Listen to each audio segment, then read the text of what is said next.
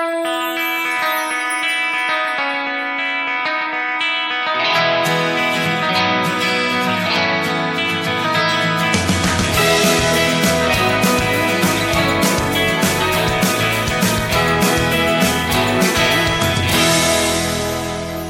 we make that sequel, motherfucker. Καλημέρα, καλησπέρα και καλώς ήρθατε σε ένα ακόμη pop για τις δύσκολες ώρες. Το podcast για την pop κουλτούρα του oneman.gr. Εγώ είμαι η Σφίνα Γρυβαία. Εσύ ποιος είσαι; Θοδωρής Δημητρόπουλος, darling. Μα- Darling. Ε, Λοιπόν, ε, όλο αυτό το podcast θα βγει με βρετανική προφορά. Γιατί ήρθε η ώρα, το είχαμε, τα- το είχαμε ψιλοκάνει της, το είχαμε ψιλοτάξει από το προηγούμενο επεισόδιο για το Cobra Kai, ότι ήρθε- θα ερχόταν η ώρα για τον Bridgerton, γιατί είναι μεγάλο hit των ημερών, Ναι, του ξέρεις μήνα, τι- του τελευταίου. Εγώ περίμενα να δω αν θα σταματήσει να ασχολείται ο κόσμος, ξέρω εγώ, αλλά Μμμ. Όχι, όχι. δεν σταματάει να ασχολείται ο κόσμος. ΟΚ, ωραία. Πάμε, Όχι, ας το και, κάνουμε. και να σου πω και κάτι. Ε, έχει και πολύ. Η συγκεκριμένη σειρά, επειδή βασίζεται στα βιβλία της Julia Quinn, που είναι πολύ επιτυχημένα, έχει έρθει με built-in ε, κοινό.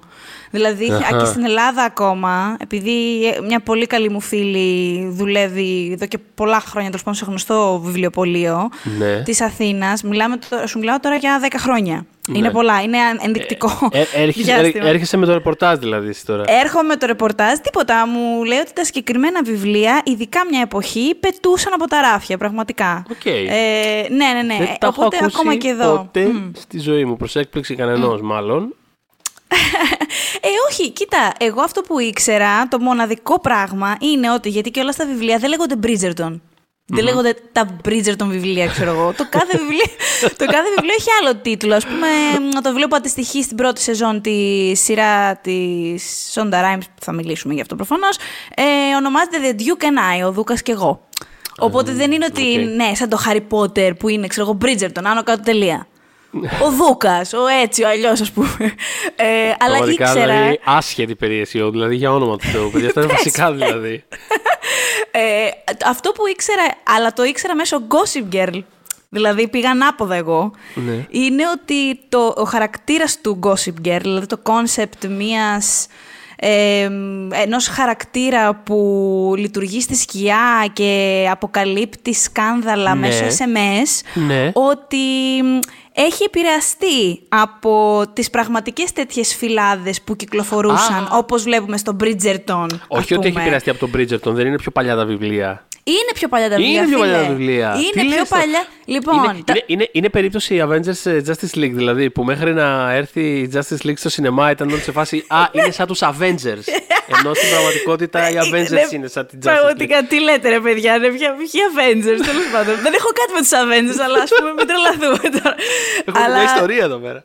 Ε, Έχω μια ιστορία. Λοιπόν, τα βιβλία, η κυρία Τζούλια Κουίν τα ξεκίνησε το 2000. Τα βιβλία του Gossip Girl ξεκίνησαν το 2002. Μάλιστα. Οπότε, και, και μάλιστα της Τζούλια Κουίν τα βιβλία ήταν εξ αρχής πολύ επιτυχημένα, γνωρίζω. Δηλαδή, μπάμε έκαναν αμέσως και νομίζω ότι έχει λογική γιατί εάν θες να διαβάσεις ιστορικό ρομάτζο, γιατί αυτό είναι, Ναι.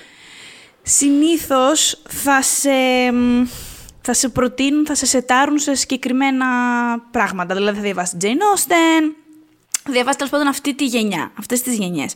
Εάν θες να διαβάσεις πιο σύγχρονη συγγραφέα, θέλει να το ψάξεις λίγο παραπάνω. Ναι. Οπότε όταν αυτά έκαναν το πρώτο μπαμ, πάρα πολλοί κόσμος πιάστηκε. Δηλαδή, θέλουμε, ξέρεις, λίγο πιο σημερινό... ε, μια τωρινή, ρε παιδί μου, μια γυναίκα που να ζει, που να τα γράφει τώρα. Ναι. Ε, αυτό. Οπότε, μ, ναι, η- η- είναι, εν τω μεταξύ τη συγκεκριμένη σειρά είναι παραγωγή της Σόντα. Για όποιον δεν γνωρίζει, μιλάμε τώρα Grey's Anatomy, Private Practice, Scandal, How to Get Away with Murder. Μια μικρή παραγωγός που έχει κάνει κάποια λίγα πράγματα Ναι, ήταν. την τελευταία 20 ετία. Ήταν νομίζω το. Πριν τώρα ανεβερθεί, δεν την πήρε το Netflix. Ήταν Ναι. το πρώτο, ας πούμε, blockbuster ε, showrunner Νέο, deal, η- η μεταγραφή αεροδρομίου, ξέρω εγώ, που είναι το Netflix. Σε Ακριβώς. φάση, λοιπόν, φέραμε Sonda Rhimes στην ομάδα. Ναι, ναι. του χρόνου παίρνουμε Sonda Rhimes στην ομάδα. Ε, και ναι, εντάξει, άργησε κάπως. Άργησε και μάλιστα την έχει αναλάβει ο ε, τέλος πάντων πολύ στενός της ε, συνεργάτης από το Scandal, ο Chris ε, Van Dusen, οπότε θέλω να πω η, Σο- η ίδια η Sonda Rhimes έχει να γράψει σενάριο και να το δούμε από το φινάλε Από του το Scandal φινάλε το του 2018. Scandal, ναι, αλλά... Το επόμενό της για το Netflix Το όμως επόμενο είναι της- through and through δικό της. Αυτό, το... Inventing Anna. Inventing Anna. Πολύ, το περιμένω πάρα πολύ αυτό. Το είχα βάλει και στις Κι ε, εγώ. αναμενόμενες... κι εγώ. Μμ. Και εσύ Ε, κι εγώ. Και οι δύο το Μπείτε στο περιμένω. oneman.gr και στο news 24 Έτσι, αυτό. 7 να διαβάσετε τις αναμενόμενες σειρές μας για το 2021. Ε, είναι εντάξει, καλά. Εγώ είμαι ούτως ή άλλως δηλωμένος φαν της ε, της Sonda Rhimes. Δηλαδή, έχουμε, έχουμε γράψει και αν έχουμε γράψει και αν έχουμε μιλήσει και αν έχουμε μιλήσει για τη Sonda Rhimes στο πέρασμα των χρόνων σε αυτό το site για Πραγματικά. κάθε πιθανή αφορμή. Εντάξει, εγώ βλέπω ακόμα και τον Chris Anatomy βέβαια. Είμαι προχωρημένη περίπτωση. Παρότι δεν έχει πλέον σχέση η Sonda με το, Ναι. με τον Grace, α- αλλά είναι, ξέρεις, είναι, είναι η αυλική της κάπως. Είναι δηλαδή ένα πολύ κοντινό ακόμα πράγμα. Αλλά έχει ρε παιδί μου... δε- Έχει ένα λόγο πολύ συγκεκριμένο και έχει πάντα ενδιαφέρον αυτό το πράγμα στη, στην τηλεόραση που γράφεται πολύ συλλογικά. Οπότε ξέρεις όταν ε, περνάει Ναι. μια πολύ συγκεκριμένη φωνή πάντα έχει ενδιαφέρον. Οπότε το Inventing Anna το περιμένω με πάρα πολύ μεγάλο ενδιαφέρον. Αλλά τέλος πάντων, σε κάθε περίπτωση και το Bridgerton αυτό είναι, βγήκε από το, από το ευρύτερο εργοστάσιο. Βγήκε από το ευρύτερο εργοστάσιο και έχει δύο ας πούμε πάρα πολύ βασικά συστατικά των επιτυχιών της. Οπότε δεν μπορείς να...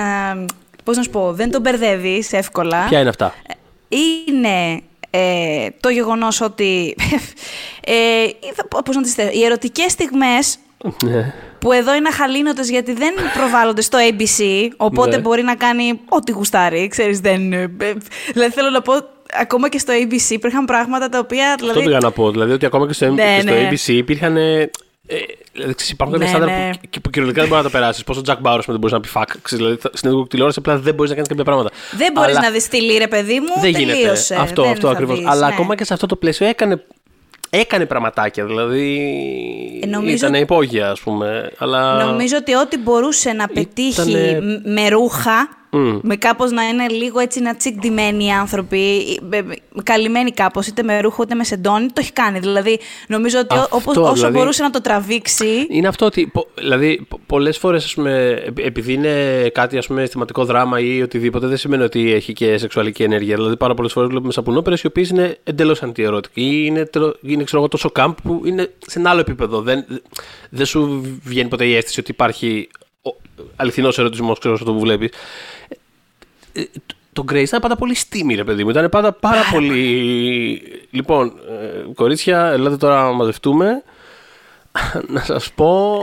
κάποια πράγματα Τώρα, για να σας δείξω. τώρα, τώρα θα σας πω τι, τώρα θα σας πω τι μου έτυχε. Είναι μια τέτοια κατάσταση. Θα σας πω τι μου έτυχε.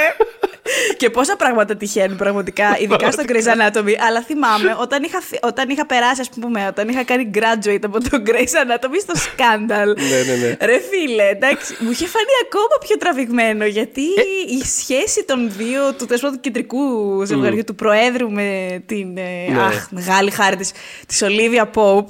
Ναι. Ε, αυτοί, ρε παιδί μου, οι δύο είναι πραγματικά είναι το τέλειο παράδειγμα του τι μπορείς να κάνεις με ρούχα. Δηλαδή, θέλει το ABC να δείξει Ναι.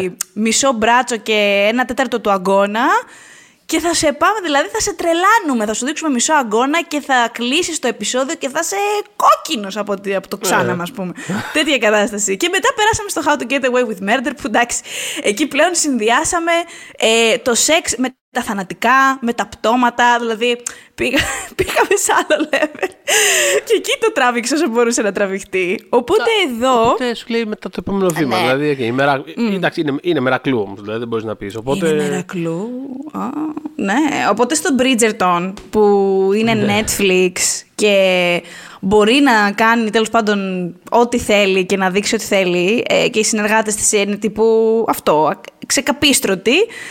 Η σειρά Ξεκαπίστρωτοι. ξεκαπίστρωτη. Το σ- Έτσι έλεγε ο παππούς μου για τα γαϊδούρια στη Μύκονο. Ναι. Μάλιστα. ΟΚ. Ναι, το σημείωσα εγώ. inside info. Τι, μάλιστα, ναι. Ο Κακομοίρης την πρώτη φορά που μου είχε βάλει σε, σε γαϊδούρι πάνω στη Μύκονο, είχα βάλει τα κλάματα. Ήμουν τεσσάρων και μου είχε φανεί τρομερά ψηλό ζώο. και αυτός μου είχε βάλει για καλό και εγώ μου είπε Με κατέβασε. Τέλος πάντων. Ανέτοιμη παρένθεση αυτή για τη ζωή μου στη Μύκονος, παιδί. Αλλά, ε, τι ήθελα να πω, ναι. Γιατί λοιπόν η σειρά των Bridgerton να μην ξεκινήσει με τον μεγαλύτερο αδερφό της οικογένειας να κάνει σεξ με μια κοπέλα πάνω σε ένα δέντρο. Ας πούμε, το πρώτο πλάνο ας πούμε, που έχουμε είναι τα οπίσθια του. Το δευτερότριτο μάλλον. Ε, και ξεκινάει η σειρά και λες «Α, Shonda, Εδώ είμαστε. ΟΚ, σε... καταλαβαίνω. Από τώρα σε έπιασα. Δηλαδή, τα, τα αμέσως επόμενα επεισόδια, μάλλον Ξέρεις, τα, το- τα πρώτα επεισόδια ήταν πιο tame, ήταν πιο μαζεμένα. Αλλά εγώ δεν ξεχνούσα εκείνη την πρώτη σειρά. Λέω, καθίστε και θα δείτε, έρχεται. Και φτάσαμε στο έξω επεισόδιο για το οποίο δεν θα πω πάρα πολλά. Θα πω απλά ότι είναι ουσιαστικά ένα μοντάζ με σεξ και παρεμβάλλονται και κάποιες άλλες σκηνές με άλλους χαρακτήρες ενδιάμεσα. Δηλαδή, είναι κυρίως αυτό. Είναι, όπως, Ε, είναι όπως και μια φορά, ξέρω εγώ, που ξέρεις, βλέπουμε σειρές δράσης και είναι τύπου ένα πάρα πολύ αγωνιώδες περι- επεισόδιο. Είναι, ξέρεις, όλο δράση, ρε παιδί μου. Και είναι σε φάση ότι το έχουν, φίλε, το έχουν χτίσει τέλεια. Μιλάμε όλη τη σεζόν. Έχουν χτίσει τέλεια τους, ε, τε- πώς είναι, τις εντάσεις εκεί πέρα ανάμεσα στους χαρακτήρες και Ναι. τώρα έχουμε την πολιορκία, ξέρω εγώ, ή τη σκηνή μάχης. 20 λεπτά πέφτει ξύλο, αλλά με flashback που συνδέεται με την... Ναι, ναι, ναι, ναι. ναι. Βασικά το ξύλο, αλλά Αλλά προσέξτε. είναι αυτό, αλλά όχι για ξύλο. Ή- Έτσι. ναι.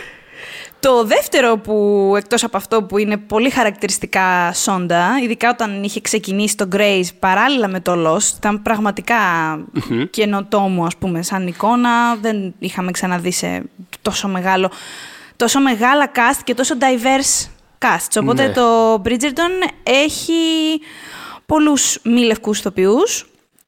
Εδώ είναι και λιγότερο αναμενόμενο γιατί είναι σειρά εποχής ε, και δεν έχουμε συχνά την ευκαιρία να το βλέπουμε αυτό. Ε, μ, κοίτα, ε, έχω ακούσει γενικά, καταρχάς, το, πώς να πω, ε, ε, η πλειοψηφία των σχολείων σε σχέση με αυτό είναι θετική. Δηλαδή, μ, ε, τύπου καλά έκανε, cool, τέλεια, μια χαρά προχώρα. Υπάρχουν κάποια σχόλια που επίσης τα ακούω ε, σχετικά με colorism, επειδή εντάξει, η μεγάλη πλειοψηφία των ανθρώπων, των μαύρων ηθοποιών που βλέπουμε στη σειρά, είναι πιο ξανοιχτή ως απόχρωση, πώς να πω. Είναι, ναι. Και υπάρχουν και οι άνθρωποι του τύπου, ε, εντάξει, μην τρελαθούμε κιόλας που ας πούμε έχετε τους μαύρους στη σειρά εποχής με, και σε εξέχουσα θέση κάποιους από αυτούς, έτσι. Ε, δηλαδή και αυτό είναι Ναι. ένα... Ναι. Ε, Κοίτα, για μένα, για μένα πάντα σε, αυτό, σε αυτά τα πράγματα έχει σημασία το, το τι είναι αυτό το οποίο στοχεύει η σι- η- το, το κάθε έργο του, αυτό που θέλει να κάνει. Και συγκεκριμένα η, η, εννοώ ότι δεν σημαίνει αυτό ότι δεν έχουμε λόγο να κρίνουμε ποτέ οτιδήποτε, απλά να το κρίνουμε στη σωστή του βάση. Και η Σόντα πάντα ε, αυτό που είπες για το diversity, ε, ούτως ή α- έχει σημασία και το πώς έρχεται αυτό το diversity, πώς μπαίνει στις ε, σειρές της Σόντα, διότι αυ- ο- ο- οι κόσμοι που φτιάχνει είναι πάντα post-racial με έναν τρόπο. Ο- όχι Ακριβώς. 100% πάντα. Δηλαδή το How to Get Away with Murder είχε κάποια, είχε κάποια πράγματα τα οποία ε, ασχολιόντουσαν πάρα πολύ με την, ε, με την εικόνα και με την θέση και με την ταυτότητα της, ε, αυτής της πολύ ισχυρής μαύρης γυναίκας, ξέρω εγώ, αλλά κατά τα. Κατά τα δηλαδή, ακόμα και ο τρόπος που κάνει cast όλου αυτούς τους ηθοποιού, που είναι, είναι διάσημο αυτό, είναι το ότι εγώ έχω το ρόλο γραμμένο, δεν, ε, δεν, δεν κάνεις specify είναι λευκός, είναι μαύρος, τίποτα. Είναι ο ρόλος, έρχονται όλοι διαβάζουν, παίρνω όποιον, όποιον μου αρέσει. Έτσι ήταν πάντα. Ο- Οπότε θέλω να πω ότι έχει σημασία αυτό το πράγμα. Δεν είναι απλά ότι σου λέει εγώ θέλω να έχω μαύρους στη σειρά και αυτό το πράγμα το βάζει μέσα και από την αρχή στη σύλληψη ενός χαρακτήρα και έχει σημασία για το background του, για, τη, συ- για τα πάντα. Είναι όχι. Εγώ δεν θα ασχοληθώ με αυτό το πράγμα. Είμαι post-racial and that's it. Και αυτό το πράγμα μπαίνει πάρα πολύ και στο Bridgerton. Δηλαδή ε, ε, έχει ενδιαφέρον ας πούμε ότι ξέρεις, η σειρά ασχολείται ας πούμε με, το, με τη θέση των γυναικών για παράδειγμα, αλλά δεν ασχολείται με, με, με, με racial, ε, δηλαδή δεν, δεν το έχω δει και ολόκληρο, αλλά Έχουν, θα σου πω, έχουν βρει έναν τρόπο πιο οργανικό να, ξέρεις, να αναγνωρίσουν τον ελέφαντο στο δωμάτιο. αλλά Ε, είναι, ναι, Που είναι η Βασίλισσα. Ε, Το γεγονός σου λέει, ας πούμε, ότι το γεγονός ότι ο Βασιλιάς ερωτεύτηκε μία μαύρη γυναίκα και έγινε η πρώτη μας μαύρη Βασίλισσα, σιγά σιγά έφερε την αλλαγή και στον υπόλοιπο κοινωνικό ιστό. Άρχισαν να ανεβαίνουν οι μαύροι γενικώς. Το οποίο σαν κατάσταση δεν ίσχυσε. Ναι, αυτό είναι στα όρια του. ε, Είναι, ξέρεις, ε, σαν fiction, σαν, ε, σαν εναλλακτικός κόσμος. Είναι σαν mm. ένας από τους παράλληλους κόσμους του Dark Materials, ξέρω εγώ. Αλλά Είναι... έχει πολύ. Έχει ενδιαφέρον το γεγονός ότι σύμφωνα με αρκετά. Θέλω να πω ότι ακόμα και αυτό δεν ήρθε. που θα μπορούσε και, και γιατί όχι, αλλά δεν ήρθε πλήρως ουρανοκατέβατο. Γιατί η Βασίλισσα Σάρλοτ, για πολλούς ιστορικούς, για αρκετούς ιστορικούς, εμ, βάσει καταγωγή, τέλος πάντων υπάρχει ενδεχόμενο να έχει μέρος της καταγωγής να προερχόταν από ένα brand μιας αριστοκρατικής οικογένειας από την πορτογαλια που ήταν μαύρη. Οπότε υπάρχει η θεωρία ότι μήπως ήταν η πρώτη μας μαύρη βασίλισσα. Και δεν, το, δεν είμαστε 100% σίγουροι. Και επειδή τα πορτρέτα της είναι, λι- είναι κάπως ambiguous το πράγμα. Θέλω να πω ειδικά και για την ηθοποιό που επέλεξαν. Ναι. Εμ, που φαι- ε, αυτό έχει, έχει ας πούμε πολύ ανοιχτό complexion και θα, πώς να πω, θα μπορούσα να δω ότι μια τέτοια Ισχύει, γυναίκα ισχύει, θα έχει- ήταν η Queen Charlotte, έχει. όντως. Ακριβώς, ακριβώς. Βάσει και πορτρέ. Έχει ενδιαφέρον, γκουγκλάρετε το να το δείτε. Υπάρχει και ένα σχετικό πολύ ωραίο άρθρο στο Guardian σε σχέση με τη Βασίλισσα Σάρλοτ και το κατά πόσο θα μπορούσε να είναι. Δεν νομίζω ότι θα επιβεβαιωθεί κάπως αυτό, αλλά είναι είναι μια βάσιμη θεωρία. Δεν είναι ότι θέλουν να παραχώσουν μια μαύρη Βασίλισσα Ντεκεσόνη, ας πούμε. Στη... Αλλά το θέμα είναι ότι. α, αυτό είναι το θέμα. Ότι με τον τρόπο που έχει στηθεί αυτό το σύμπαν, θα το έτρωγα, ρε παιδί μου. Πώς να το πω. Δηλαδή, ότι α, αν ήθελε, ξέρεις, το μισό cast να είναι μαύρη ε, και να μην υπάρχει. Να, να, μην αναφε... τύπου, να μην αναφέρεται αυτό το πράγμα. Απλά είναι. Whatever. Δε- είναι ο τρόπος που, που στείνει και που ξεδημιουργεί τον πληθυσμό, ας πούμε, αυτόν τον, ε, τον κόσμο της που με κάποιο τρόπο είναι σαν να σου λέει ότι ξέρεις, δέξου το κάπως επειδή εμένα έτσι, Έτσι μ' αρέσει, είναι, έτσι έτσι, είναι, μ' ναι, αρέσει ναι, ναι. να δημιουργώ τους κόσμους μου. Απλά πρέπει να δέξω το, τι να κάνουμε τώρα. Δηλαδή, whatever. Άλλος, άλλος θα βάζει μόνο γυναίκες να παίζουν όλους τους ρόλους. Και των αντρών, whatever. Είναι, είναι μια σύμβαση ούτως ή άλλως αυτό το πράγμα. Δεν, ε, οπότε, Και τόσα χρόνια μετά κιόλας το έχει κερδίσει με, τε- με την έννοια κιόλας πέρα από το, την καριέρα της, ότι το περιμένεις πλέον. Δηλαδή, αν πέσεις Ναι, στα το- αυτιά σου, είναι- αν είναι- ακούσεις. ακριβώς ότι είναι συνεπές, αυτό είναι είναι. συνεπές με τον κόσμο, με Μπράβο, το- αν ξέρεις ότι πάντα θα δεις μια με το σειρά της πώς. Σόντα, Μμ, ξέρεις ακριβώς. ότι θα δεις αυτό. Δεν το... Δηλαδή, μόνη- ο μόνος τρόπος να την πατήσεις εισαγωγικά είναι να μην ξέρεις ότι είναι της Σόντα Ράιμ και να δεις, ας πούμε, κρινολίνα. που δεν, είναι- δεν έχει κρινολίνα η σειρά, αλλά τέλος πάντων. Ναι. Όχι, αλλά, ξέρεις. α- αλλά ακόμα και τότε, ρε παιδί, δηλαδή, ναι, το καταλαβαίνω, αλλά ακόμα και τότε, ξέρεις, από τον τρόπο που εισάγονται αυτοί οι χαρακτήρες, σαν να μην είναι και τόσο, δηλαδή δεν, δεν είναι αυτό το θέμα, δεν θα συζητήσουμε αυτό τώρα. Κα- Μπορεί να υπάρχει με- σε κάποιες πτυχές, κάπου στις γωνίες κτλ, αλλά δεν είναι το βασικό θέμα. Δεν, το- κάπως το αποδέχεσαι, δηλαδή, ξέρεις, μετά την πρώτη φορά που θα πεις, Μα καλά. ε, ε, ε, Ε, ναι. Ξέρεις, φαντάζομαι, ξέρεις, το πατέρα μου, ξέρω, οτιδήποτε. Να ήταν σε φάση, μα καλά τώρα. ε, ε, ε, Τόσο μαύρος Ο- εκεί ο- πέρα. ο πού- Δούκ- ο πού Δούκας είναι Ο μαύρος, Δούκας είναι καλέ. μαύρος. Μετά την τρίτη τέτοια ερώτηση, θα το. τε- Θα τη σταματήσω τώρα. Τελείωσε. ΟΚ, okay, accept it. Αυτό είναι. Αυτό, αυτή είναι η πραγματικότητα αυτή της σειράς. Ναι, παιδιά, ο Δούκας είναι μαύρος. Ο Δούκας δεν είναι απλά μαύρος. Είναι με καταγωγή από τη Ζιμπάμπουε. Είναι από τους πιο ωραίους άντρες που έχουν, ξέρω εγώ, υπάρξει στην Αγγλία, θεωρώ. Και ο άνθρωπος, εάν κάνει σωστούς χειρισμούς και αν, θα- αν του έρθουν λίγο καλά τα πράγματα, θεωρώ ότι έχει στρωμένη την καριέρα του για τα επόμενα 10 χρόνια με όλο αυτό που έχει γίνει. Δηλαδή, ξέρεις τι, δεν είναι η πρώτη φορά που συνεργάζεται με τη Σόντα, ήταν και στο For the People. Ε, Εντάξει, αλλά- ναι, ναι, εδώ είναι ο, ο εδώ είναι ο, εδώ είναι ο Δούκας. Ναι, εδώ εννοώ είναι ότι αυτή η ο... σειρά δεν έκανε και τίποτα κιόλας. Έτσι ακριβώς, ναι, ναι. Αλλά θέλω να πω, η... ήξερε τι είχε προσλάβει, κατάλαβες. Δηλαδή, ο κύριος Regé-Jean Page, λοιπόν, ε, πραγματικά όταν, όταν είδα το τρέιλερ, το τρέιλερ ακόμα, λέω, «Α, ένας πολύ ωραίος άντρας που κάτι μου λέει, οκ, γκουγκλάρω, α, ήταν το παλικάρι εκεί στο τάδε, το ξεχνάω. Μετά πλησίαζε η ημερομηνία του, του Bridgerton, τον έβλεπα σαφής, έλεγα, Ωραίο ρε παιδί με αυτό το παλικάρι. Δηλαδή, μπρα, δηλαδή μπράβο στη μαμά μπράβο του, στον του, μπαμπά μπράβο του. Τι αυτό, φάτα μπράβο, jeans, μπράβο τι αυτό. γίνεται. Και σκάει η πρεμιέρα και δεν έχω δει άλλον άντρα ε, στο ίντερνετ. Δηλαδή δεν είναι φοβερό αυτό το πράγμα. Δηλαδή μιλ- είτε μιλάμε για προφίλ, για αρθρογραφίες, συνεντεύξεις. δηλα- Είναι παντού. Το μόνο που εύχομαι είναι να μην καεί. Αυτό, πώς να σου πω. Εν τω μεταξύ έχει πλάκα γιατί και πραγματικά, ε, Jean, αν με ακούς, το λέω, θέλω πολύ την επιτυχία σου. Πραγματικά, φαίνεσαι και πολύ οκ παιδί. Αλλά ας πούμε να, ε, ξέρεις, υπάρχουν κάποιες σκηνές οι οποίες- οι οποίες είναι λίγο πιο συναισθηματικές, που ας πούμε, ε, ή μάλλον επειδή ο, ο χαρακτήρας του έχει αυτά τα layers που πρέπει να είναι και λίγο, πρέπει να είναι και λίγο broody και πρέπει να είναι όμως και λίγο καταπιέζω το πάθος μου και όλο αυτό το πράγμα. Θέλω να πω, είναι ένας χαρακτήρας που θεωρητικά, ξέρεις, ένας πολύ καλός ηθοποιός θα μπορούσε να κάνει πολλά με αυτό. Ξέρεις, πέρναγαν, πέρναγαν το επεισόδιο και ήμουν σε φάση, κοίταξε, μια χαρά είσαι, είσαι οκ, είσαι κυρίως πανέμορφος, ας πούμε. Μην κοροϊδευόμαστε, είσαι κυρίως πανέμορφος. Αλλά είσαι κυρίως πανέμορφος, δηλαδή δεν είναι... Υπήρχαν διάφορες σκηνές και ξέρεις τι, είχα, πο- είχα πολύ καιρό, είχα πάρα πολύ καιρό να δω άνθρωπο, άντρα, ηθοποιό σε τόσο κεντρικό ρόλο, που να νιώσω ότι σε κάποιες φάσεις δεν τα έλεγε. Δηλαδή, Ναι. σ- ότι, ότι, σφι- ότι σφιγγόταν μάλλον, όχι δεν τα έλεγε. Μην μην παρεξηγηθώ. Α, Είχε αυτό το. Ή- Ήταν σαν να σκεφτόταν μέσα του τώρα είμαι conflicted. θα, θα σμίξω τα φρύδια μου. Θα κάνω αυτό. Δηλαδή, μ, το- το- υπήρχε αυτό. Έτσι, με- διάχυται μέσα στη σειρά. Αλλά, αλλά μ, όχι, μ' αρέσει η επιτυχία του και εύχομαι και να κρατήσει. Δηλαδή, αν φαίνεται και όσο ωραίος τύπος φαίνεται να είναι, γιατί έχω δει και κάποιες συνεντεύξεις του πέρα από διαβάσει, Φαίνεται πολύ έτσι, άνετος και πολύ συνειδητοποιημένος και αυτό που μου αρέσει είναι ότι έχει αγκαλιάσει πάρα...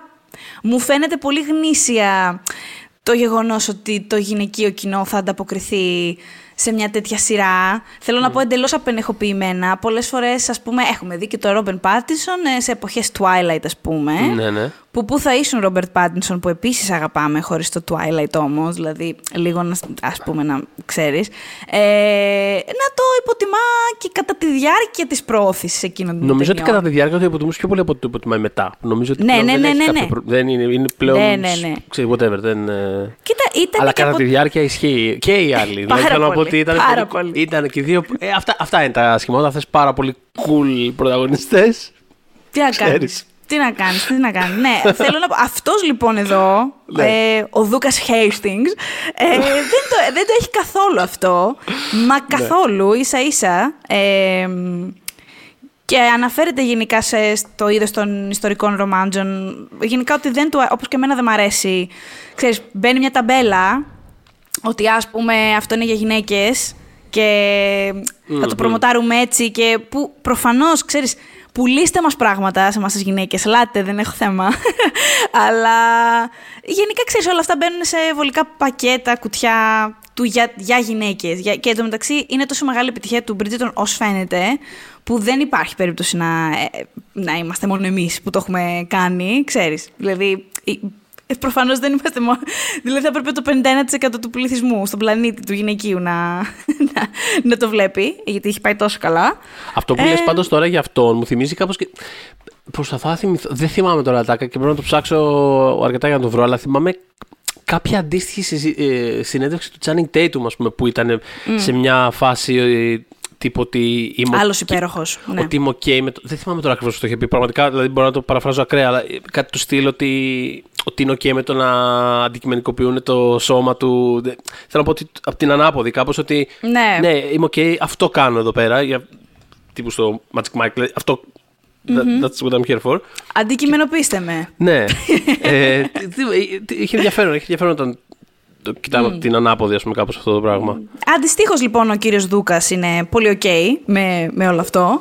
Ε, και είδα σε μια συνέντευξή του κιόλας ότι σχολίαζε ότι είναι περήφανος και αυτός και η συμπροταγωνιστρία του σε έτερη συνέντευξη το είχε πει. Η Φίμπη, ε, θέλω να πιστεύω ότι την προφέρω σωστά, είναι Dynevor, νομίζω, που Αχα. υποδύεται την ε, Ντάφνη, ότι είναι περήφανη για τις ερωτικές σκηνές γιατί ε, ε, ε, είναι μία από τις σειρές που δούλεψαν με intimacy coordinators, που έχουμε ξαναναφερθεί σε αυτούς, σε αυτό το επάγγελμα τέλος πάντων. Αχα. Και φαίνεται όντως το πόσο αυθεντική. Πώς να πω, είναι πάρα πολύ αληθοφανές αυτές, αληθοφανείς αυτές οι σκηνές, με την έννοια όχι μόνο του τι συμβαίνει, ξέρω, το thrusting το κάνανε φοβερά, πιστικά. Δεν εννοώ μόνο αυτό, που είναι και αυτό, αλλά ότι μέσα από τις σκηνές καταλαβαίνεις κάπως τι σκέφτονται, πώς είναι, ποια είναι η χημεία που αναπτύσσεται μεταξύ τους, όλα αυτά. Ε, που αυτό είναι και το νόημα, να είναι όπως μπορείτε να διαβάσετε στη συνέντευξη που, που είχαμε στο One Man σε- με αυτούς τους ανθρώπους, με κάποιους από αυτούς τους ανθρώπους, που ουσιαστικά τους προσλαμβάνεις για να χορογραφήσουν τις ερωτικές σκηνές, αλλά και να διασφαλίσουν ότι κανείς στο σετ που συμμετέχει σε αυτές είτε είναι οπερατέρ είτε οι ηθοποιοί ε, δεν κάνουν κάτι παρά τη θέλησή τους. Ε, εν- ένα από αυτά είναι, που, που, που είχαν αναφερθεί στη συνέντευξη είναι ότι ο σκοπός είναι να απελευθερωθούν κιόλας οι ηθοποιοί μέσα από τη διαδικασία αυτή από το βάρος της «Ω Παναγία μου θα γυρίσω τώρα ερωτική σκηνή και πώς θα, το, πώς θα το διαχειριστώ και πώς θα είναι ο άλλος και η αμηχανία και ο σκηνοθέτης μπορεί να μου πει το τάδε που δεν θέλω, λαλαλα». Όλο αυτό το πράγμα φεύγει όταν έρχεται ο intimacy coordinator στην εξίσωση και μπορούν απλά να παίξουν, να υποδηθούν, ρε παιδάκι μου. Οπότε αυτό φαίνεται στη, στο Bridgerton. Ότι όντως υποδίονται πράγματα κατά τη διάρκεια. Δεν είναι απλά «Α, είμαστε πάνω στη σκάλα» που είναι παντού έτσι, είναι παντού στη, στη σκάλα. Είναι στον κήπο. Είναι δηλαδή. Α πούμε, ε, η φάση είναι παπακαλιάτες που από ένα σημείο και μετά το παπακαλιάτε τα κρεβάτια δεν τον βλέπανε. Δηλαδή τον βλέπανε τύχη, τον βλέπαν άλλα πράγματα. Είναι σε αυτή τη φάση τα παιδιά. Πλυντήρια, πάγκι του IKEA, τραπεζάκια. Πάκι του IKEA. Με φνηδίασε. λοιπόν, ναι, φαντάζομαι ότι ξέρεις, όταν φτιάχνονταν τα σκηνικά, ε, κάτι από IKEA θα έχει και το Bridgerton. Οπότε μπορεί να είσαι και απολύτως μέσα. Ε, Περιμένω μαξιλάρι το, το IKEA αυτές τις μέρες τώρα και καταλαβαίνεις, είχα επηρεαστεί. Ήμουνα... Ήταν, μέσα, ήταν μέσα στο μυαλό μου. Η- ε, άμα δεις το έκτο επεισόδιο, θα επηρεαστείς ακόμα περισσότερο. Φίλε μου. Μάλιστα. Ε, λοιπόν, και, και μετά ε, ακολουθούν διάφορα έτσι. Δεν είναι ότι θα μείνουμε εκεί. Απλά το έκτο είναι το. Εν τω μεταξύ, ε, έχει γίνει viral καλά πέρα από τους προφανείς λόγους και οι αντιδράσεις όσον αφορά. Υπάρχουν πάρα πολλοί, υπάρχει πολλοί κόσμος που επειδή είδε ένα ιστορικό ρομάντζο στο Netflix είπε θα το δω με τους γονείς μου. Και την πατήσανε.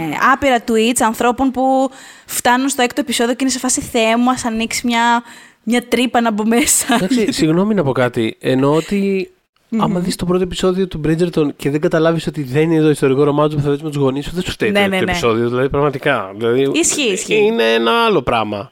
Ισχύει, ισχύει. Ε, μιλώντας όμως για, και για αναχρονισμούς, ας πούμε, με έναν τρόπο νωρίτερα, ε, μ, ας βάλουμε στην κουβέντα... Υπάρχουν, θέλω να πω, η προσπάθεια που κάνει τον Bridgerton να, να μεταφράσει αλλιώς κάποια πράγματα, να τα επαναπροσδιορίσει, να πει κάτι μέσα από αυτά, έχει ξαναγίνει. Μόλις φέτος, είδαμε, ας πούμε, το, μάλλον το 19, το 20, συγγνώμη, έχει, έχει γίνει πέρσι πια. Καλά. Ναι, Καλή τι ώρα. χρονιά. Ε, το David Copperfield με τον Dev Patel. Ναι, Ποιος σωστά. ήταν, ε, ο Ινδός, ο, ένας Ινδός David Copperfield. Το οποίο μάλλον κιόλας μου είχε αρέσει και πολύ και πώς είχε χρησιμοποιήσει όλο αυτό. Η Αλλά ταινία. Η ταινία δεν μ' άρεσε, αλλά.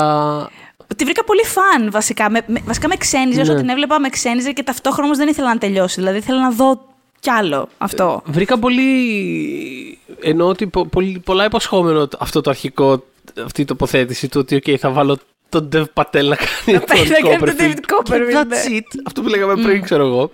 Αυτό είναι. Τι θέλετε τώρα, whatever. ναι, ναι, ναι. Ε, δεν μου πήγε κάπου μετά, δηλαδή μας φασί, αυτό, αυτό, οκ, καλά. Ξέρεις τι, έχω Good την for you. εντύπωση ότι δεν ήθελε να κάνει. Πώς να πω, δεν ήθελε να κάνει κάτι πιο μεγάλο. Δηλαδή, θε- Όχι. θέλει, έχω Όχι. καταλάβει ότι απλά θέλει να μπούμε σε μια διαδικασία να δεχόμαστε τέτοιους ηθοποιούς σε τέτοιους ρόλους. Ναι, σε φάση οκ. πάμε λίγο, ας πούμε. Δεν, δεν θα κάτσουμε να το πολύ συζητήσουμε. Αντίθετα με το, το Bridgerton, δηλαδή, εντάξει, σου λέω, κάπως το, κάπως το Κάπως το πακετάρανε. Η- Το Copperfield ήταν σε φάση ναι, έχουμε βάλει τον Dev Patel να παίζει τον. τον David Copperfield. Ε, αλλά πιο πετυχημένα κιόλας. Ε, το είδαμε στο Dickinson. Μμ. Που είναι μια σειρά που θέλουμε, και, και εγώ και ο Θοδωρής να πιστεύουμε ότι οι περισσότεροι την ξέρετε. Αλλά άμα δεν την ξέρετε, είναι αφορμή να τη δείτε. Ε, θέλουμε να σας δώσουμε άλλο την αφορμή να τη δείτε. Ξέρεις, αυτό είναι ένα podcast για τον Bridgerton απλά για να μιλήσουμε για τον Dickinson. Όχι, εντάξει. Ε, τώρα είναι η δεύτερη, έκανε πρεμιέρα η δεύτερη σεζόν του στην Apple TV Plus. Δεν την έχω Μου πιάσει θυμίζει, ακόμα τη συγγνώμη, δεύτερη. Συγγνώμη, συγγνώμη. Πες, απλά πες, Το έχω γράψει πάρα πολλές φορές αυτό. Απλά είναι από τα- πραγματικά από τα αγαπημένα πράγματα που έχουν συμβεί ποτέ στο Ιντερνετ. Ότι πριν από καμιά δεκαετία και βάλε στις κάνες είχε γράψει η Λίστα Σουόρτσμπαουμ, η φίλη σου. Ναι, ναι, ναι. τέλος Η πάντων. φίλη μου, ναι. η φίλη σου. Τι καλή Ε, κυκούλα. Καλή, ναι. Ε, Είχε γράψει ανταπόκριση από τις Κάνες τότε και είχε γράψει κάτι του στυλ ε, Τεράστιες ουρέ για τον Ρόμπερτ Πάτινσον. Κάτι τέτοιο ήταν ο τίτλος του άρθρου, δεν θυμάμαι τώρα. Πάντως ήταν ο Ρόμπερτ Πάτινσον στο άρθρο και ξεκινάει το άρθρο και γράφει. Αυτό το άρθρο δεν έχει καμία σχέση με τον Ρόμπερτ Πάτινσον, ο οποίος ήταν στι Κάνε τότε για κάτι, δεν θυμάμαι. Δεν έχει καμία σχέση με τον Ρόμπερτ Πάτινσον. Αλλά είδα μια φανταστική ελληνική ταινία στο ένα κάποιο βλέμμα, το κοινόδοντο του Γιώργος Λάνθιμος και αρχίζει και γράφει για τον κοινόδοντα. Εντάξει, φανταστική. και όταν. Το, το, λίγο που τη γνώριζα μου κάνει πάρα πολύ normal να κάνει κάτι τέτοιο. Δηλαδή μου φαίνεται εντελώς αντισυμβατική σαν πράγμα και σαν φιγούρα και μορφή Ναι, και πώς όχι, μιλάει. υπέροχη. κλπ. Αλλά αυτό είναι ένα τρικ το οποίο αυτό θεωρώ ότι κάθε άνθρωπος κάθε άνθρωπος του επαγγέλματος έχει μία ζωή. Έχει, υπο- έχει ε, μια, ε, τύπου το video game εννοώ μια ζωή, κατάλαβες. Ένα Αχα. τέτοιο. Ε, ε, έχεις μία. ε, ε, μία φορά είναι OK να το κάνεις. Το δικό μου το κρατάω. Δηλαδή, κά, κάποια φορά θα το κάνω αυτό το πράγμα. Δηλαδή, όταν θέλω πάρα πολύ να διαβάσετε για κάτι. θα το- να είστε προετοιμασμένοι, θα το Λοιπόν. κάνω αυτό κάποια φορά. Θα σας έχουμε στον τίτλο Game of Thrones, Cobra Kai, δεν ξέρω Κάτι, τι. δεν ξέρω, που ναι, σας αρέσει και πραγματικά. τα διαβάζετε όλα αυτά. Και Ναι. μέσα θα σας λέμε για το, ξέρω εγώ, το καινούριο Ρώσο σκηνοθέτη που Ότι, λέγαμε ναι, τις προάλλες. κάτι, κάτι, ναι, μία, φο- μία, φο- μία Ένα φορά. πολύ Το- ψηλό το- κορίτσι. Το, έχουμε κερδίσει μία φορά. Το κάνω μία φορά κάποτε αυτό. Ε, οπότε ναι, το Dickinson που εντωμεταξύ εκτελήσεται τον ίδιο αιώνα με τον Bridgerton, αλλά το ένα είναι στην Αγγλία, το άλλο είναι στην Αμερική, γιατί αφορά την Emily Dickinson, πολύ σπουδαία Αμερικανίδα ποιήτρια, ε, που υποδίεται η Hailey Steinfeld. Και, αλλά και σε διαφορετικές δεκαετίες. Δηλαδή το Bridgerton εμ, εκτιλήσεται στην περίοδο της Αντιβασιλείας, που ανήκει στην, είναι ας πούμε μέρος της Γεωργιανής εποχής, που ήταν πριν τη Βικτοριανή. Βικτοριανή ας πούμε είναι το, αυτό που ακολούθησε. Και μάλιστα για πολλούς έχει πλάκα, γιατί λέγανε ας πούμε, είδα και κάποια σχόλια του τύπου Εντάξει, το παρακάνανε με το σεξ, το Bridgerton και λοιπά. Και σιγά που γινόταν όλο αυτό. Λοιπόν, παιδιά. Όχι, κάτσε, ένα λεπτάκι. Ναι, Γιατί; την Στο περίοδο είπα. της Αντιβασιλείας στην Αγγλία, συγκεκριμένα στο Λονδίνο, το τι γινόταν για πάρα πολλούς ιστορικούς, εκείνη ήταν η περίοδος της πραγματικής σεξουαλικής επανάστασης στο δυτικό κόσμο και όχι τα 60s, τόσο, τόσο χαμός γινόταν. Ε, για διάφορους λόγους και όλα είχαν αρχίσει, είχε αρχίσει ο κόσμος να πηγαίνει στο Λονδίνο, έφυγε από την επαρχία, πήγαινε στο λονδινο Ε, Είχε νομιμοποιηθεί, μάλλον τα ανάποδο, δεν ήταν πια παράνομο να κερατώσεις εντός του γάμου. Οπότε- Ε, πο- ναι, πολλά είδη συνενετικού σεξ ήταν πια νόμιμα τέλος πάντων. Υπήρχαν εταίρες που ήταν διασημότητες μέσα στο πλαίσιο της πόλης, στο Λονδίνο δηλαδή. Οπότε γινόταν ο χαμός. Δεν γινόταν ο χαμός στα κορίτσια της ανώτερης τάξης που πρέπει να είναι άσπλα και αμόλυντα μέχρι το γάμο. Και γι' αυτό και η Ντάφνη Κακομήρα είναι άσχετη.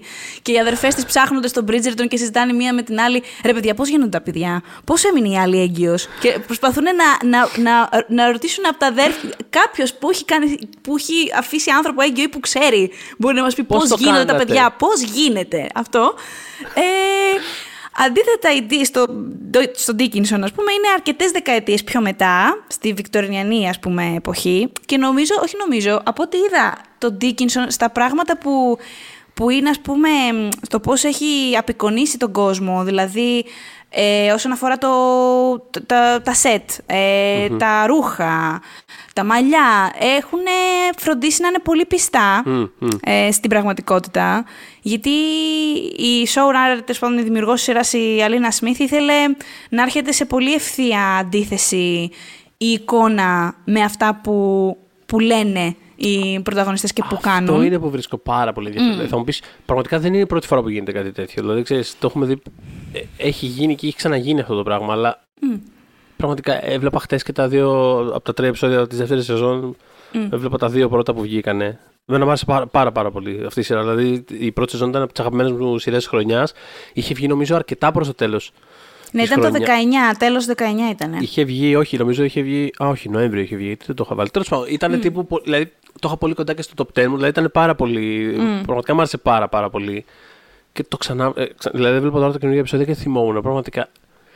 Το θαύμαζα, ρε παιδάκι μου. Δηλαδή, δεν ξέρω πώς το κάνουν αυτό το πράγμα που είναι τόσο. Είναι τόσο όντως αστείο. είναι όντως αστείο, πάρα πολύ. Είναι πάρα πολύ αστείο. Αλλά είναι απόλυ- απόλυτα σοβαρό όμως. Και, πολύ, και τραγικό, δηλαδή είναι Και τραγικό. τραγικομωδία δηλαδή, με τη δεν, βούλα. Δεν, δεν ελαφραίνει ρε παιδί μου τα πράγματα πάρα πολύ. Δηλαδή όλα τα themes του είναι εκεί πέρα. Μπαμ. Ε, Οι σκέψεις της, όλα περιφέρονται γύρω από. Ναι, τέτοια σχέσεις με concept, το για τη θάνατο, φήμη, όλα για το αυτά. θάνατο. Μμ. Είναι όλα εκεί πέρα, ξέρω εγώ. Και από, από τριγύρω είναι όλα. Όλα αστεία και ανάλαφρα, αλλά πάρα πολύ σοβαρά ταυτόχρονα και πάρα πολύ grounded. Και ακόμα και οι μοντερνισμοί του είναι, γίνονται με έναν τρόπο που δεν, δεν το κάνουν ποτέ σαχλό. Δηλαδή δεν είναι ρε παιδί μου.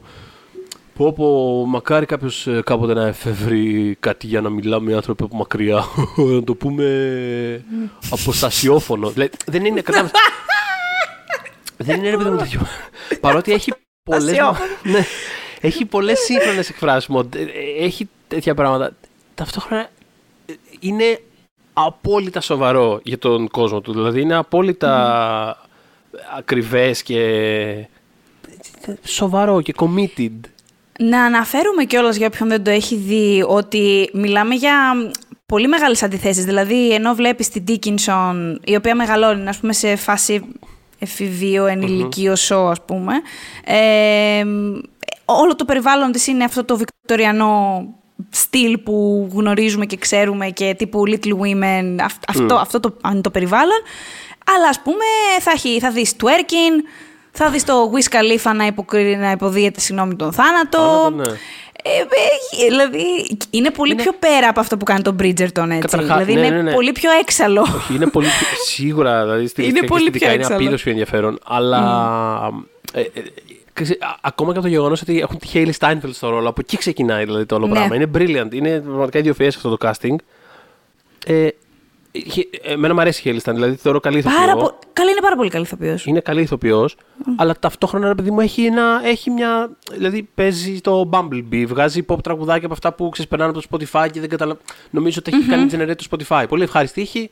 Ωραία ήχη. Ωραία ήχη. Ευχάριστη ήχη, αλλά μετά ξέρεις, είναι κάπως, έχει, έχει ένα πολύ ανάλαφρο πράγμα. Ταυτόχρονα, ε, αυτό, γι' αυτό το λέω εξ αρχής ότι είναι καλή ηθοποιός. Μπορεί, είναι σημαντικό ότι μπορεί να το υποστηρίξει αυτό το πράγμα. Δεν είναι, ρε παιδί μου, δεν βάλανε, ξέρω εγώ, την τουαλή πάνω. να το κάνει. Θέλω να σου πω άνθρωπο pop, αλλά που δεν ξέρουμε τι μπορεί όντως να κάνει υποκριτικά. Είναι καλή ηθοποιός, έχει κάτι πάρα πολύ ανάλαφρο και μοντέρνο απάνω της. Οπότε ήδη με το καλημέρα υπάρχει, υπάρχει αυτό το περίεργο disconnect που σου, που σου δημιουργεί η σειρά. Μμ. Και ταυτόχρονα ξέρεις, δηλαδή εμφανίζεται, περιμένεις να αρχίσει να τραγουδάει κάτι pop και αρχίζει και ε, ξέρεις, κάνει ένα zone out και κοιτάει το άπειρο, ξέρω εγώ, και ε, γράφει, σκέφτεται ποίηματα για το θάνατο. Ναι, το θάνατο, ναι. Είναι κατευθείαν, επειδή δηλαδή, σε χαστοκίζει λίγο αυτό το πράγμα με το που ξεκινάει, ξέρεις, είναι πάρα πολύ, πάρα πολύ ε, περίεργο. Ε,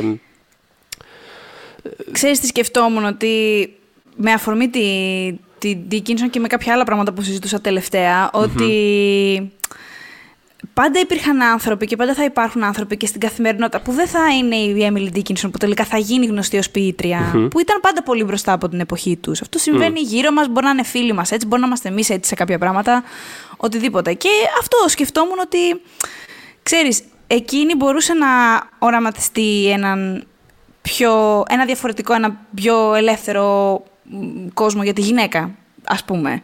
Ε, μ, και ξέρεις, καμιά φορά μιλάμε για αυτούς τους ανθρώπους σαν εξαιρέσεις, αλλά στην πραγματικότητα νομίζω ότι είναι πάρα πολύ ο κόσμος που είναι έτσι και απλά οι συνθήκες της ζωής δεν του επιτρέπουν ας πούμε, να, να γίνει η πιο φωτεινή εξαίρεση που τελικά θα γίνει και λίμα Αχα. στη Wikipedia, ας πούμε. Μπορεί, δηλαδή, μπορεί εσύ να έχεις την τάδε ιδέα, όχι ιδέα, όχι να φτιάξεις κάτι ο Steve Jobs, πώς να πω. να οραματίζεις έναν κόσμο, ξέρω εγώ, χωρίς σύνορα. Είσαι, πολύ, είσαι πιο μπροστά από την εποχή σου, γιατί έχουμε σύνορα. Κατάλαβες, θέλω να σου πω. Οπότε αυτή είχε την, τη δίωδο, ας πούμε, της ποιήσης. By the way, επειδή και εγώ μαζί με αυτή τη φίλη δούλευα στο ίδιο έτσι πολύ γνωστό βιβλιοπωλείο κάποτε ω φοιτήτρια. θα του φέρουμε καλεσμένοι οι Η- Ευρωπαίοι. Ίσως είναι σε αυτό το επεισόδιο, πραγματικά. θα κάνουμε αυτό, θα κάνουμε ναι. Ε, όταν ήμουν λοιπόν, επειδή ήμουν στο κομμάτι της λογοτεχνίας, ε, η Dickinson ήταν από τις λίγες ποιήτρες, γιατί η αλήθεια είναι με την ποιήση έχω πολύ μικρή σχέση. Κυρίως μέσα από ελληνικά ποίηματα που έχουμε διδαχτεί στο σχολείο και Οκ. Πιο πολύ δηλαδή ελληνικό κομμάτι. Μετά Edgar Allan Poe, γιατί κάποια στιγμή στη ζωή σου οφείλεις εκεί. Όταν μπορεί να μην Ναι. ντύνεσαι emo, αλλά μπορεί να νιώθεις emo κάποιες φορές. Αλλά γενικά η Dickinson, όντως, δηλαδή ήταν το χέρι μου πήγαινε. Γιατί πολλές φορές, ας πούμε, σε πιο νεκρές ώρες του βιβλιοπωλείου, ε, θα ανοίγαμε κάτι να το ξεφυλλίσουμε, ας πούμε. Δηλαδή της Dickinson, και μου θυμάμαι πόσο εντύπωση μου είχε κάνει, γιατί ενώ μου άρεσαν πολύ αυτά, δηλαδή που διάβαζα, δεν το πίστευα ότι. Καλά, ήταν και άλλη ηλικία μου τότε, αλλά ότι ξέρεις, είχε γράψει τόσο πολύ. Δηλαδή, είχε γράψει πώς- 1800 ποίηματα, κάτι αδιανόητο. Αχα, ναι. Και όταν ήταν εν ζωή, είχαν κυκλοφορήσει από 5 έως 10 δικά της. Κάτι τέτοιο, κάτι το τίποτα. Δηλαδή, έγινε μετά θάνατον και από ό,τι έχω διαβάσει, χρειάστηκε κιόλας ε, το δεύτερο κύμα του φεμινισμού για να τη σεβαστούν ως καλλιτέχνη. Ήτανε πάλι αυτό το έμορε γυναικείες φύση τώρα και θανατικά εντάξει τώρα ηρε, ηρέμησε ας πούμε. Ναι. Στο, ναι. Αλλά τέλος πάντων βρήκε την, ε, την, την ιστεροφημία που, που της άξιζε. Είχε Που μια αυτό ήθελα να φανταστική- κάνω... είχε μια φανταστική σκηνή στη, στο δεύτερο. Δεν θυμάμαι σε ποιο επεισόδιο, στη δεύτερη σεζόν πάντως, που της λέει η, η έτσι, ε, που της λέει ε, ε, κάτι του στυλ ότι τα- τα διάβασα ξέρω εγώ τα ποίηματά σου και είναι φανταστικά και μ' άρεσε πάρα πολύ και τα λοιπά και η άλλη ενθουσιάζεται, ναι αυτό, αυτό θέλω να ακούω, αυτό θέλω να ακούω από σένα.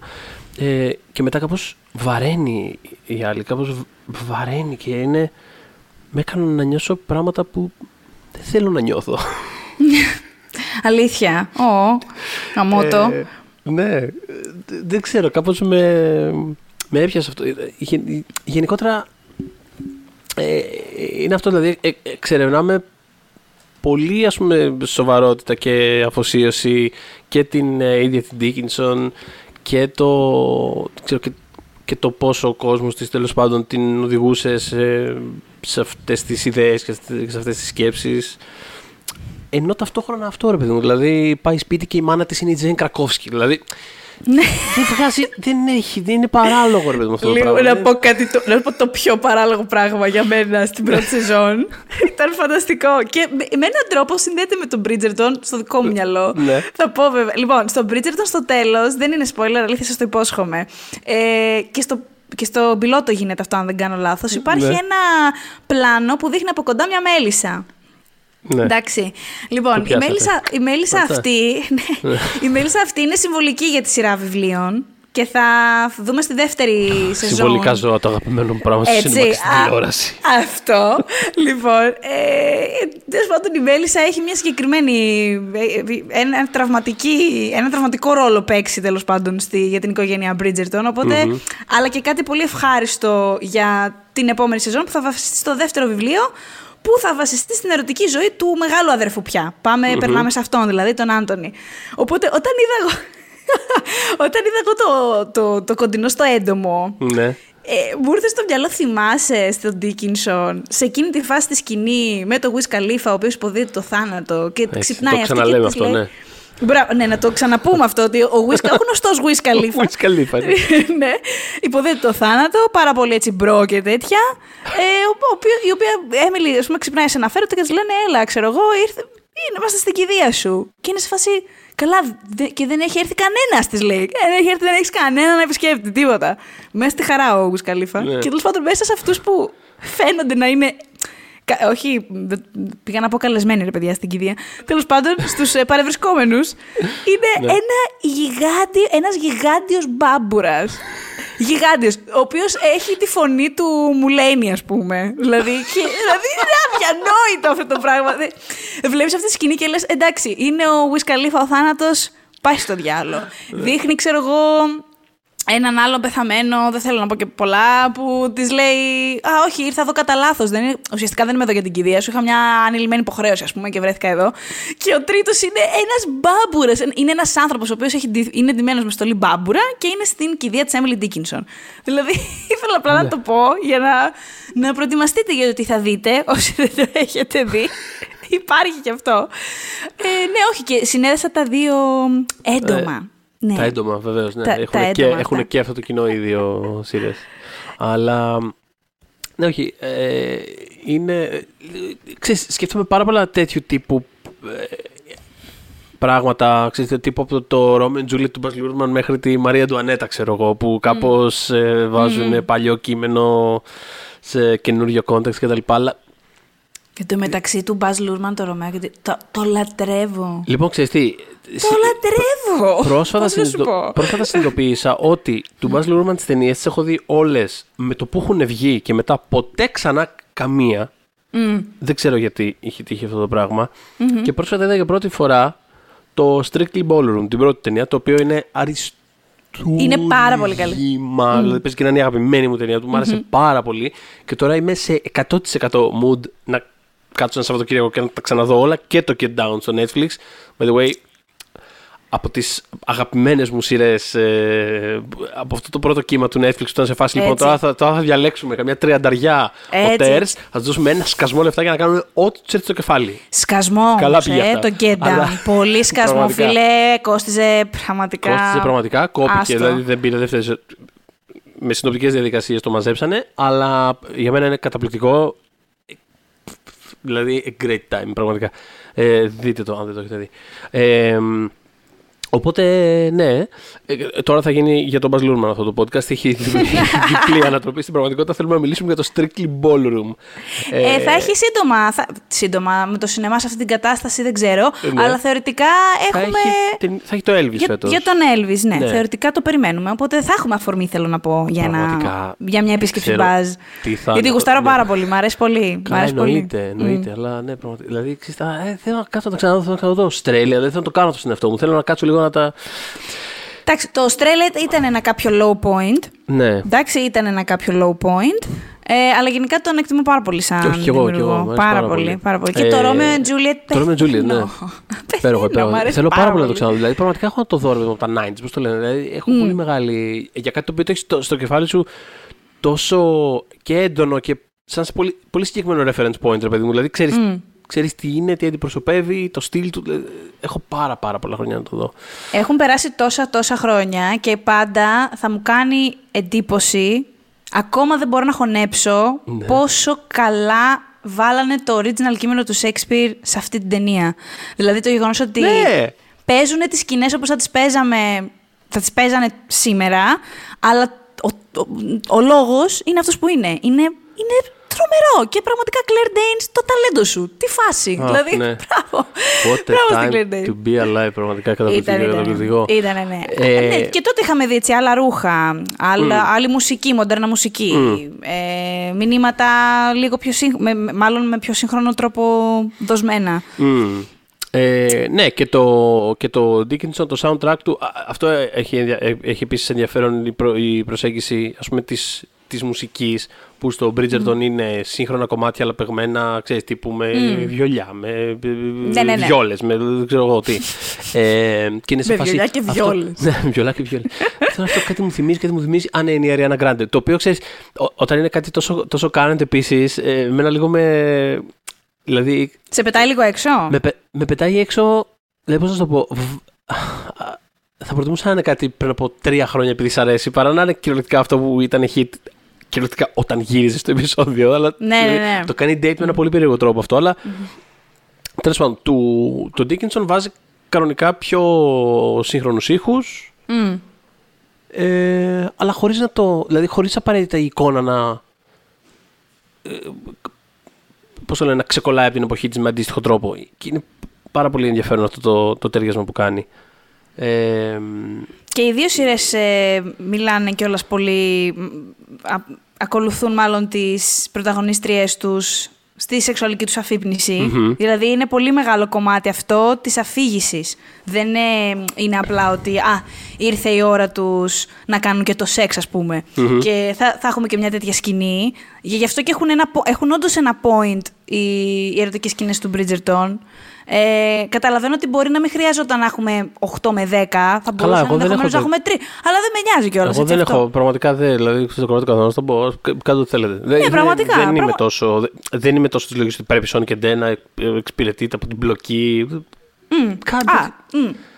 Δηλαδή, Πάντως, πάντως έχει όντως point. Είναι γιατί ακολουθείς... όχι, είναι- Ναι, ακολουθείς μια γυναίκα η οποία πραγματικά δεν ξέρει τίποτα. Ναι. Είναι πλήρως ανεκπαίδευτη και έχει να κάνει πάρα πολύ με το πώς καταλήγει και η σχέση της με εκείνον και κάποια προβλήματα που ανακύπτουν, για τα οποία έχω γράψει, γιατί έγινα και λίγο έξαλλη. Δεν θέλω να πω περισσότερα. για ναι, να ναι, το ναι, έχει δει. όντως, όντως έχει γίνει λίγο Ε, έξαλλη. ναι, έχω Και- γίνει έξαλλη. Έχω γράψει σχετικά στο One Man ε, για αυτό. Ε, αλλά γενικά έχει όντως, έχει άμ- πάρα πολύ άμεση σχέση. Δηλαδή, πώς να πω, ε, το πολύ μεγάλο ποσοστό του χαρακτήρα της έχει να κάνει με, ασχολείται με, με αυτό. Και όχι τύπου είναι sex crazed και θέλει να. Ξέρεις, απλά είναι ένας άνθρωπος ο οποίος στην τάδε ηλικία βρίσκεται να πρέπει να παντρευτεί. Της αρέσει κιόλας αυτός. Οπότε ξέρω εγώ πρα- πρακτικά τι γίνεται, ρε παιδιά; Δηλαδή, πραγματικά τι γίνεται; Και τι, συ- τι σημαίνει για μένα αυτό, τι θα έπρεπε να έχει κάνει η μάνα μου, τι- γιατί η κοινωνία με- μου, το- μου τα κρύβει όλα αυτά και πηγαίνω πραγματικά ξεβράγω στα γκούρια, κάπως έτσι. Ε, αντίστοιχα τον Dickinson που έχει άλλη σχέση, ε, η οποία κιόλας οι περισσότεροι συμφωνούν ότι, Ότι- ήταν ε, ναι, πραγματικότητα. Όταν πραγματική είναι. Ναι, μια ε, γκέι σχέση που είχε η Dickinson με την. Ε, Πώς τη λέμε, τη λέμε συνυφάδα. Όχι, δεν τη λέμε συνυφάδα. Τη λέμε- νύφη. Τη νύφη. Νύφη, της. ναι, τα μπερδεύω κι εγώ αυτά. Είναι... Μπράβο, του άντρα της Παίζει- στην αδερφή. έχουμε ξανακάνει Τι- την ίδια Όχι, κου- του αδερφού της στη γυναίκα. Λοιπόν, έχω, έχω, του αδερφού έχω, της στη γυναίκα. έχω φάει φλασιά. Ναι, του αδερφού της γυναίκα. Έχω φάει φλασιά τώρα γιατί έχουμε ξανακάνει νομίζω μια παρόμοια κουβέντα και είχαμε κατα... σχετικά με το αν είναι μπατζανάκι. αν είναι- Θυμάμαι να ξανακάνουμε την ίδια κουβέντα. Θυμάμαι φίλο ε, να με διορθώνει αφού βγήκε το επεισόδιο στο Instagram σε φάση ότι άκου, επειδή πρέπει να είμαστε ακριβείς, είπατε κοτσάνα και το σωστό είναι αυτό. Το έχω ξεχάσει όλα φυσικά αυτά. Α, ευχαριστούμε για τη διόρθωση, αλλά μάλλον δεν τη θυμόμαστε. Μάλλον θα πρέπει να την ξανακάνεις. Ε, Ναι, πάντως η νύφη ήταν. Τέλος πάντων, σε Νομίζω. κάθε Είναι περίπτωση. νύφη. Του με αυτά- αδερφού με της τα η κουμπαρικά γυναίκα. αυτά δεν τα πάω πολύ καλά, αλλά ναι, του αδερφού της γυναίκα. εν πάση Ναι, περιπτώσει. που και αυτό έχει πολύ μεγάλο, τεράστιο κομμάτι στην αφήγηση και στην πλοκή και το πώς το χειρίζονται και ότι δεν μπορούν να είναι μαζί σε έναν τέτοιο κόσμο. Και εδώ καλά-καλά δεν μπορούν να είναι σήμερα σε πάρα πολλά μέρη της γης. Ε, τότε φαντάσου, ας πούμε. Ε, και γενικά είναι ένα πολύ μεγάλο κομμάτι, το οποίο και οι δύο σειρές πολύ αναπενοχοποιημένα αγγίζουν, χωρίς καμία, πώς να πω, ξέρεις, κανένα κράτημα του στυλ.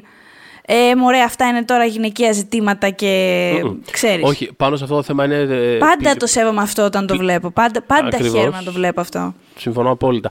Ε, α- αυτό, που, αυτό που θα είχα πάνω σε αυτό να πω είναι ότι έχω την αίσθηση και αυτό, όπως το λένε, ως ενδιαφέρον κομμάτι σε σχέση με αυτά τα δύο και το πώς προσεγγίζουν τα, τα πάντα, τον κόσμο τέλος πάντων γενικότερα, ότι το Dickinson έχω την αίσθηση ότι είναι πιο αφοσιωμένο και πιο σοβαρός ως προς την εποχή, αν αυτό βγάζει νόημα. Δηλαδή νιώθω ότι είναι πιο σειρά εποχής, π- π- πέρα από τα κούλα που κάνει τριγύρω. Δηλαδή είναι 100% σειρά εποχής. Δηλαδή πραγματικά θα το λέγαμε με κάθε σοβαρότητα ότι είναι μια σειρά εποχής. Με πάρα πολλά μοντέρνα ε, και εκτός χρόνου στοιχεία. Το άλλο νιώθω ότι είναι περισσότερο ένα πιο μοντέρνο πράγμα το οποίο έχει ταξιδέψει Έχει χρησιμοποιήσει. στο παρελθόν. Αν αυτό βγάζει νόημα. Πολύ δηλαδή, σωστά. Α, όχι, όχι, πολύ σωστά. Έτσι νομίζω κι εγώ. Δηλαδή, έχει φτιαχτεί. ε, Για τα βιβλία δεν έχω γνώμη. Ναι. Ε, γιατί δεν τα έχω διαβάσει. Ξέρω πολλά για αυτά, αλλά δεν τα έχω διαβάσει. Η σειρά πάντως έτσι όπως φτιαχτεί είναι σαν να την, σαν να την συνέλαβαν φέτος. Και να θα πάνε- χρησιμοποίησαν. Θα ήταν τέλειος ναι, setting ναι, ναι. αυτό, ξέρω εγώ. Α το πάμε εκεί. Ε, Ακριβώς. Έχεις απόλυτο δίκιο. Ενώ το Ναι. Για- Dickinson είναι πολύ συνειδητοποιημένο σε σχέση με. με- α, Μάλλον πιο, γιατί εντάξει, προφανώς και το Bridgerton παρουσιάζει εμπόδια για τους πρωταγωνιστές του που Ναι. Καλά, έχουν να όχι, κάνουν εννοείται, με ναι, ναι, την ναι. εποχή τους, εννοείται. Αλλά όχι, εγώ καταλαβαίνω πάρα πολύ καλά τι, τι θες να πεις και νομίζω αυτό ήταν και, σκο, και ο σκοπός της showrunner του Ναι. Dickinson. Δηλαδή, ενώ έχει πολλά αναχρονιστικά στοιχεία, ε, ακόμα και πράγματα που βλέπουμε, όπως το να ντύνεται η Dickinson άντρας, για παράδειγμα, μπορεί να μην, να μην, μάλλον δεν ξέρουμε αν το έκανε στην πραγματικότητα, δεν έχουμε κάποιο στοιχείο γι' αυτό, αλλά αυτό το πράγμα το κάνει μέσα από την πίεσή της. Δηλαδή, φαντάζεται τον εαυτό της έτσι. Ε, ε, μάλλον ε, θε- νιώθει την ανάγκη να υιοθετήσει κάποια αρσενικά στοιχεία για να επι- επιβιώσει κλπ. Ε, ή ας πούμε, διάβαζα ότι δεν, ε, η πραγματική Dickinson δεν φαίνεται ότι είχε ανέβει ποτέ σε, σε άμαξα και τέτοια. Και, αλλά, αλλά το έγραφε. Ότι ή ας πούμε πηγαίνεις σε ένα πάρτι και ξέρουμε υπάρχει αυτή η πρόσκληση. Ότι όντως είχε πάει σε εκείνο το πάρτι. Μπράβο, Παρότι εμείς την ναι. έχουμε στο μυαλό μας πολύ κλεισμένη, πολύ. Ναι, ξέρεις, κάπως δεν έβγαινε από το συνδέ- σπίτι της και όλα αυτά. Συνδέει το κείμενο και τις ιδέες. Κάπως, με την- είναι- είναι σαν ένα fever dream κάπως. Δηλαδή έχει, έχει ένα τέτοιο quality περισσότερο παρά ότι θα σου πω ένα straight πράγμα πάρτο. Είναι περισσότερο, οκ, φαντάσου εκείνη την περίοδο, φαντάσου εκείνη τη γυναίκα σε εκείνη την περίοδο που μπορεί να έχει κάτι πάρα πολύ περίεργα όνειρα. Στα οποία Ναι. είδε την ποίησή της και είδε και το μέλλον. Whatever. Είναι ένα πολύ. ε, α, Αυτό καταφέρνει, δηλαδή ξέρεις, τ- τ- η σειρά είναι ένα ιστορικό δράμα που είναι και μαύρη κομμωδία και με ένα πάρα πολύ περίεργο τρόπο όλα αυτά τα πράγματα συνεπάρχουν και, και λειτουργεί. Πραγματικά δεν θα σταματήσει. Κάθε φορά που βάζω καινούργιο επεισόδιο είμαι σε φάση αυτό θα είναι το επεισόδιο που θα καταρρεύσει όλο αυτό το πράγμα. Και κάθε φορά μου αρέσει. δηλαδή δεν είναι. Μ' αρέσει πώ το θέτεις, γιατί όντως φλερτάρει ώρες-ώρες με λες τώρα θα καταρρεύσει. Όχι, όντως, δεν, δηλαδή. δηλαδή, δεν φτάνει. δεν, δεν πρόκειται να κάνει. Οπότε είμαι πάρα πολύ περίεργο να δω και τι θα κάνει η Αλίνα Σμιθ και στο μέλλον κιόλας. Γιατί έχει δεν είναι απλά μια καλή σειρά, είναι κάτι πολύ ενδιαφέρον αυτό το πράγμα που έχει χτίσει. Οπότε έχω την περιέργεια, όπως έχω και την περιέργεια ε, για το τι άλλο θα μας δώσει το, το εργοστάσιο της Sonda Rhimes Της Sonda. ε, στο Netflix. Εγώ περιμένω και το επόμενο Bridgerton, ε, περισσότερο γιατί έχω καταλάβει ότι το επόμενο βιβλίο είναι από τα πιο δημοφιλή, αν όχι το πιο δημοφιλές της σειράς βιβλίων. Και Πόσα ξέρω εγώ, οι είναι; φαν ενδεχομένως κάτι θα ξέρουν. Φίλε μου, είναι 8 αδέρφια. Α, Α, είναι οπότε, 8, ναι. ε, έχουμε ζωή, Κοίτα, οκ. Έχουμε ζωή. Βασικά, ας πει κάποιος στη Shonda ότι το Netflix το τελευταίο καιρό στις τρεις σεζόν σε κόβει. Οπότε Ναι. ίσως να συμπτύξουμε κάποια βιβλία. Δηλαδή, βάλε δύο αδέρφια μαζί. Βάλε τρία αδέρφια μαζί να συμβαίνουν. Οκ. Εν τω μεταξύ, ε, κάποια στιγμή, στο τελευταίο επεισόδιο, ε, υπάρχει μια ατάκα του Δούκα Μμμ. που την άκουσα και λέω, μάλιστα, μόλις το κατάλαβα αυτό που είπε και όχι στα προηγούμενα 10 επεισόδια που είχαν μόλις προηγηθεί, που έχουν μόλις προηγηθεί, λέει, με μία αφορμή τέλος πάντων, Ναι, υπονοείται ότι οι Bridgerton έχουν ονομάσει τα παιδιά τους σύμφωνα με την αλφάβητο. Α, καλά, ναι, εννοεί- εννοείται. Εννοώ, ναι. Ε, ποτέ εγώ, έτσι. Δεν το έχεις καταλάβει δηλαδή, αυτό. ο- Όχι, για εγώ κανένα ήταν, λόγο. Ήταν, ήταν ο βασικός τρόπος, με- ήταν ο βασικός τρόπος χάρη στον οποίο κατάφερα να παρακολουθώ το ποιος είναι ποιος. Γιατί και δεν είμαι, και, απόλυτα, σί- και δεν είμαι και απόλυτα σίγουρος. Αλλά αυτό ήταν το βασικό. Α, α, ο Β, α, ο Γ, ε, έτσι κάπως. Ναι, κλαίω. Όχι, εν τω μεταξύ μπορεί κάποιος Ναι, να ναι, μου ναι. πει, και είναι το τελευταίο που θα πω. Ναι. Ο Άντων είναι ο μεγαλύτερος. By the way, ο ηθοποιός του, του Άντωνη, που παίζει τον ε, Άντωνη, δεν θα- ο κύριος Τζόναθαν Μπέιλι, Ναι. να ας πούμε ένας πολύ ωραίος άντρας που παίζει actual hashtag talent. Αυτός είχε μισές σκηνές από το. Ποιο, είχε το ένα τέταρτο των σκηνών του Δούκα και ήμουν σε φάση. Κοίτα να δεις, αυτός έχει το τίποτα και μπράβο, ξέρω εγώ. Τέλος πάντων, ε, γιατί μοιάζει τόσο πολύ μικρότερο από τον Μπένεντικτ, που είναι ο Β. Ο, ο Μπένεντικτ έβλεπα τα. Φίλε, με πέταγε full. Δηλαδή, έβλεπα τον Μπένεντικτ σε κάτι κοντινά, εκεί που πήγαινε σε κάτι όρια, κάτι ιστορίε, κάτι τέτοια. Και ήμουν σε φάση. Κάτσε τώρα, αυτός είναι ο δεύτερος. Δεν έχω μπερδευτεί, είναι ο τρίτος, όχι. Μόνο ο δεύτερος θα μπορούσε να είναι μετά τον άλλο. Όχι, μοιάζει πολύ μεγαλύτερος. Ο άνθρωπος μοιάζει 45 χρονών. Δεν έχω κανένα πρόβλημα. Απλά λέω ότι τους βάλατε ανάποδα. Αυτό έξε- παραλήρημα, Ιωσήφια. Γιατί; Αλλά ναι, Όλα λοιπόν αυτά- αυτά. Ναι, Όχι, στο- στο πες. δημιούργησε η ατάκα του τελευταίου επεισοδίου αυτό. Ναι, Ήτανε ναι. το, το, το- Η αυτό με τα κρίση. ονόματα. Ε, περίμενε. Άλλαξε όλο Ναι, ναι, ναι. το point της σειράς. Ένα λεπτάκι. Μ' αρέσει πάντως που η σειρά των βιβλίων φτάνει μέχρι και το. Πώς να σου πω, το, την πάρα πολύ μικρή αδερφή. Η, οποία- η, τη Φρανσέσκα, νομίζω. Μη λέω- όχι, την Ιακίνθη. Η Ιακίνθη, ναι, Aids. AIDS, ναι. Hyacinth, Hyacinth, Ναι, πώς το ναι, καλό ναι, το ναι, λένε. ναι. Τέλος πάντων, ε, μου φαίνεται cute. Απλά δεν ξέρω, ξέρεις. Για, για όσους που δεν έχουν διαβάσει τα βιβλία, επειδή μάλλον, σας το λέω, θα, μάλλον τρίτη-τέταρτη σεζόν θα κοπεί. Πάρτε τα βιβλία, τουλάχιστον να ξέρετε σίγουρα ότι, ότι τι γίνεται, ας πούμε, παρακάτω. Αλλά ναι, αυτά ήθελα να. Επειδή ατάκα, εντάξει, δεν έχω νομίζω. Ήθελα όμως να χρησιμοποιήσω. Να χρησιμοποιήσω. Κάτσε, περίμενε.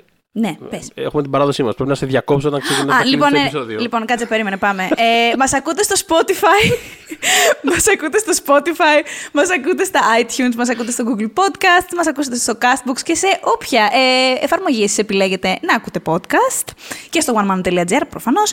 Ε, μ, όχι, ήθελα να χρησιμοποιήσω αυτό το slot ε, να προτείνω ένα Tumblr Λοιπόν, Βεβαίως. πρόσεξε να δεις. Ναι, όταν ακόμα συνέβαινε το Tumblr και έχω περάσει χρόνια μέσα στο Tumblr κάποτε, Ναι, ε, υπήρχε το ένα... θυμάμαι. Ναι, ναι, ναι, ακριβώς. Υπήρχε ένα Tumblr το οποίο το λάτρευα και είναι ακόμα ενεργό. Ε, σχετικά, εντάξει, δεν είναι με τη συνότητα που ήταν, αλλά λοιπόν, λέγεται ε, Medieval POC, εντάξει, Medieval People of Color, και αυτό το Tumblr πάντα το αγαπούσα γιατί μου είχε αλλάξει, μου είχε επανα...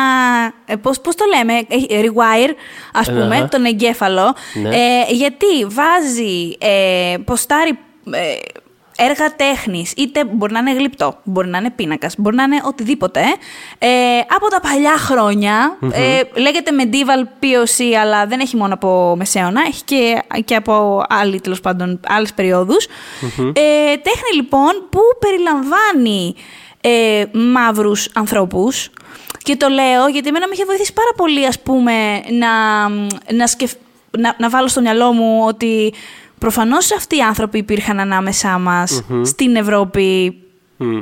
σχεδόν πάντα, ας πούμε. Δηλαδή, δεν, είναι, δεν θα έπρεπε να είναι τόσο ξένο να τους βλέπουμε στην οθόνη. Αυτό θέλω να πω. Υπήρχαν. Το ότι έχουμε, δεν, δεν τους έχουμε απεικονίσει, δεν έχουμε βρει ιστορίες για αυτούς ή οτιδήποτε, είναι δικό μας πρόβλημα. Δεν είναι των ανθρώπων.